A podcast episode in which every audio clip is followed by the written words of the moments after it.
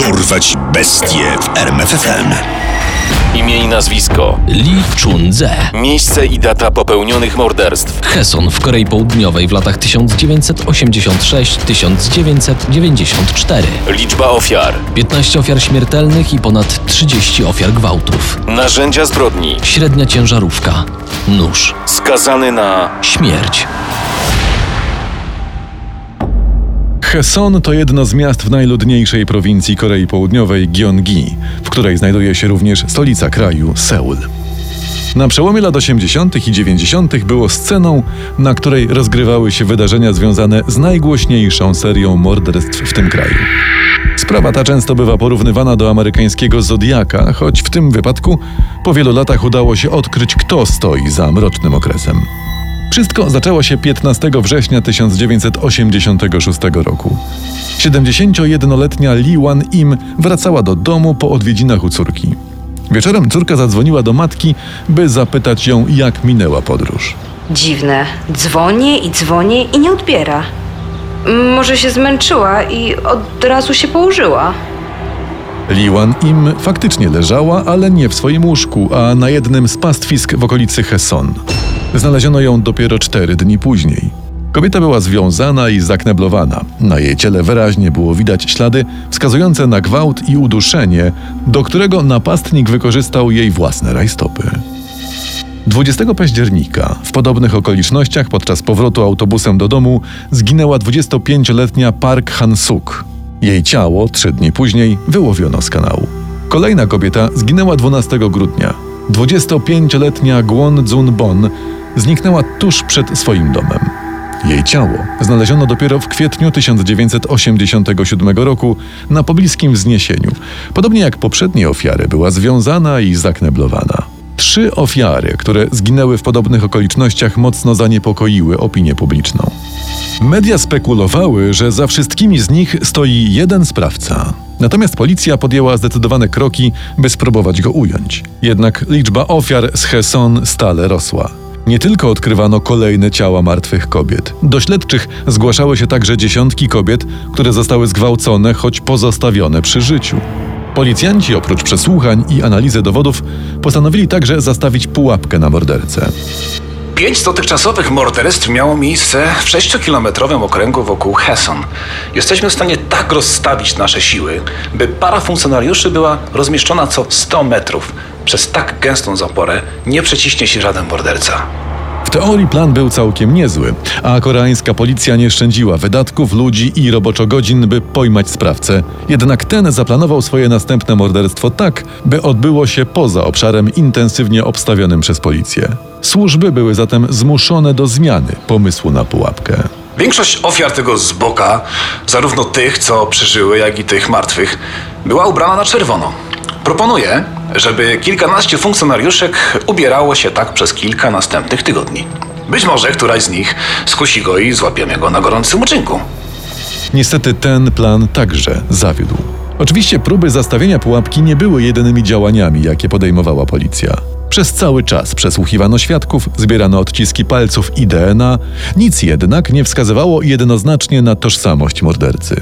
Sierpniu 1988 roku, niedługo po siódmym morderstwie, stworzono portret pamięciowy podejrzanego mężczyzny na podstawie zeznań dwóch pracowników komunikacji miejskiej kierowcy Kanga i konduktora Uma. To był taki chudy koleś, pewnie koło dwudziestki. Miał może 165 cm wzrostu. Rysopis dostarczony przez obu mężczyzn pasował do zeznań ofiar gwałtów, którym udało się przeżyć. Część z nich rozpoznawało go na portrecie pamięciowym jako napastnika, niektóre były w stanie nawet przypomnieć sobie dodatkowe szczegóły. Miał, miał bardzo miękkie ręce i mimo, że był chudy, miał bardzo niski głos. Te szczegóły nie były jednak wystarczające, by dostatecznie zawęzić krąg podejrzanych, a tych nie brakowało przez cały tok śledztwa. Czterech mężczyzn, z którymi policjanci wiązali największe nadzieje, popełniło samobójstwo tuż po tym, jak padły na nich podejrzenia i policjanci zaczęli ich przesłuchiwać. Według niektórych relacji przesłuchania były zbyt intensywne czy wręcz brutalne, co doprowadziło mężczyzn do załamania. Piątym podejrzanym był niejaki Yun Sang-gyo, którego policjanci podejrzewali o dokonanie ósmego z morderstw. Ofiarą w tej sprawie była 14-letnia Park Sang-hee. Niezwykle młody wiek ofiary sprawił, że śledczy czuli znacznie większą presję wykazania się rezultatami. Dlatego 27 lipca 1989 roku aresztowali Juna. Dowody przeciwko mężczyźnie były dość słabe. Pasował do dość ogólnego rysopisu sprawcy, a badanie włosów łonowych wykazało 40% zgodność z DNA mordercy znalezionym na Park Sang-hee. Dlatego policjanci zdecydowali się przycisnąć mężczyznę. No dobra, zrobiłem to. Niech wam będzie. Tylko błagam, przestańcie już, no zostawcie mnie w spokoju. Przyciśnięty Jun przyznał się do winy w wypadku ósmej ofiary, jednak to nie rozwiązywało wszystkich problemów śledczych. Mężczyzna miał solidne alibi na większość z pozostałych morderstw. Co więcej, dowody DNA pochodzące z innych ofiar nie wykazywały nawet tak nikłej zgodności jak w przypadku ósmej ofiary. Mm, Nie ma rady. Jedyna zbrodnia, jaka do niego pasuje, to ta młoda dziewczyna. Zrobimy tak. Oskarżymy go o nią i powiemy, że był naśladowcą prawdziwego mordercy, którego nadal szukamy. Jun został skazany na dożywocie. Złożył apelację, w której twierdził, że policjanci wymusili na nim zeznania. Sąd oddalił jego roszczenia. Jun Sang-gyo usłyszał wyrok dożywocia za zabójstwo Park Sang-hee. To nie ja! To nie ja, to naprawdę nie byłem ja! Tymczasem śledztwo toczyło się nadal. Przez cały okres jego trwania pracowano nad nim przez 2 miliony osobodni. O morderstwo na różnych etapach podejrzanych było w sumie 21 280 mężczyzn. Pobrano 40 116 kompletów odcisków palców i 570 próbek DNA oraz 180 próbek włosów. Żadna z tych imponujących liczb nie przybliżyła jednak policjantów do poznania tożsamości prawdziwego mordercy. Śledztwu nie pomagało też to, że od 1991 roku morderstwa zdarzały się znacznie rzadziej, a w 1994 roku ustały zupełnie. W 2003 roku o wydarzeniach i śledztwie nakręcono film Memories of Murder, ale na prawdziwe odpowiedzi trzeba było czekać bardzo długo do 2019 roku, czyli ponad 30 lat od pierwszego seryjnego morderstwa. Nie uwierzycie mi, ale mam zgodność. Mam zgodność DNA między zatrzymanym przez nas w 94 roku mężczyzną, a DNA sprawcy seryjnych morderstw z Heson. Wyczekiwanym przełomem w śledztwie okazał się Lee Chun-ze, który odsiadywał już wyrok dożywocia za zabójstwo i gwałt na 18-letniej szwagierce. Najnowszy podejrzany koreańskiej policji urodził się 31 stycznia 1968 roku. W młodości był niezłym uczniem, dogadywał się z innymi i nie sprawiał kłopotów. Pierwsze problemy zaczęły się, gdy jego młodszy brat utonął. Szok i trauma, jakie wywołało to wydarzenie, rzekomo zmieniły Lee na zawsze. Po skończeniu liceum Lee Chun-ze wstąpił do Armii Republiki Koreańskiej i służył w niej przez trzy lata jako kierowca czołgu. Po opuszczeniu armii wpadł w pierwszy poważny konflikt z prawem. W 1989 roku dokonał włamania i został przyłapany na gorącym uczynku. W pierwszym procesie został skazany na półtora roku więzienia. Nie zamierzał jednak odsiedzieć swojego wyroku, dlatego złożył apelację, podczas której zeznał. Wysoki sądzie, ja też jestem ofiarą w tej sprawie. Prawdziwy włamywacz mnie pobił. Wszedłem do domu człowieka, który twierdzi, że to ja go napadłem, tylko dlatego, że potrzebowałem natychmiastowej pomocy medycznej. Ta słaba wymówka wystarczyła, by zasądzoną karę zmieniono na dwa lata aresztu w zawieszeniu. W 1990 roku Lee Chun-ze zatrudnił się jako operator dźwigów należącej do jego rodziny firmie. Rok później zmienił firmę, ale nadal pracował jako operator. W kwietniu 1992 roku wziął ślub, jednak małżeństwo chyba nie było mu pisane. Lee nie był dobrym mężem, był brutalnym alkoholikiem. Znęcał się nade mną i nie zniosłam, gdy zaczął znęcać się nad naszym dzieckiem i zostawiłam go. Jednak zostawienie Lee nie było końcem koszmaru dla rodziny jego żony.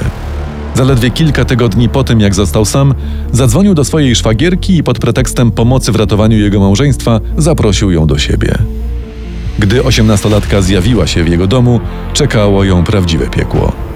Lee odurzył ją, następnie wielokrotnie zgwałcił i w końcu zamordował. Nawet to nie było końcem znęcania się nad rodziną. Gdy ojciec żony zaczął niepokoić się zaginięciem swojej córki, Lee zaoferował mu swoją pomoc. Nie martw się, pomogę ci jej szukać. To też moja rodzina. Zacznijmy od tego, że pójdziemy na policję. W tej sprawie, w przeciwieństwie do innych morderstw Heson, szybko znaleźli sprawcę, którym był nie kto inny jak szwagier kobiety Lee Chun-ze. W maju 1994 roku Lee usłyszał wyrok za swój potworny czyn kara śmierci. Próbował się bronić, twierdząc, że policja wymusiła na nim zeznania i jest niewinny, ale sąd podtrzymał swoje orzeczenie. Jednak w 1995 roku jego wyrok złagodzono do dożywocia z możliwością starania się o zwolnienie warunkowe po 20 latach. W 2019 roku połączono DNA Lee Chung-dze z tym pozostawionym przez koreańskiego Zodiaka. Gdy śledczy zaprosili Lee na rozmowę, ten otwarcie przyznał się do wszystkich morderstw z Heson. Tak, to ja. Trochę wam zajęło, żeby się w tym połapać. A w ogóle przeoczyliście jeszcze dwa. No ale spokojnie. Opiszę wam wszystko ze szczegółami. Przyznanie się do winy przyszło Lee Chun-dze dość łatwo, bo nastąpiło, gdy morderstwa z Heson były już przedawnione i morderca nie mógł być za nie sądzony. Jednak ujawnienie się jako seryjny morderca przekreśliło wszelkie szanse na to, by Chun-dze wyszedł warunkowo na wolność. Jego wyznanie nie było jednak całkiem bezużyteczne.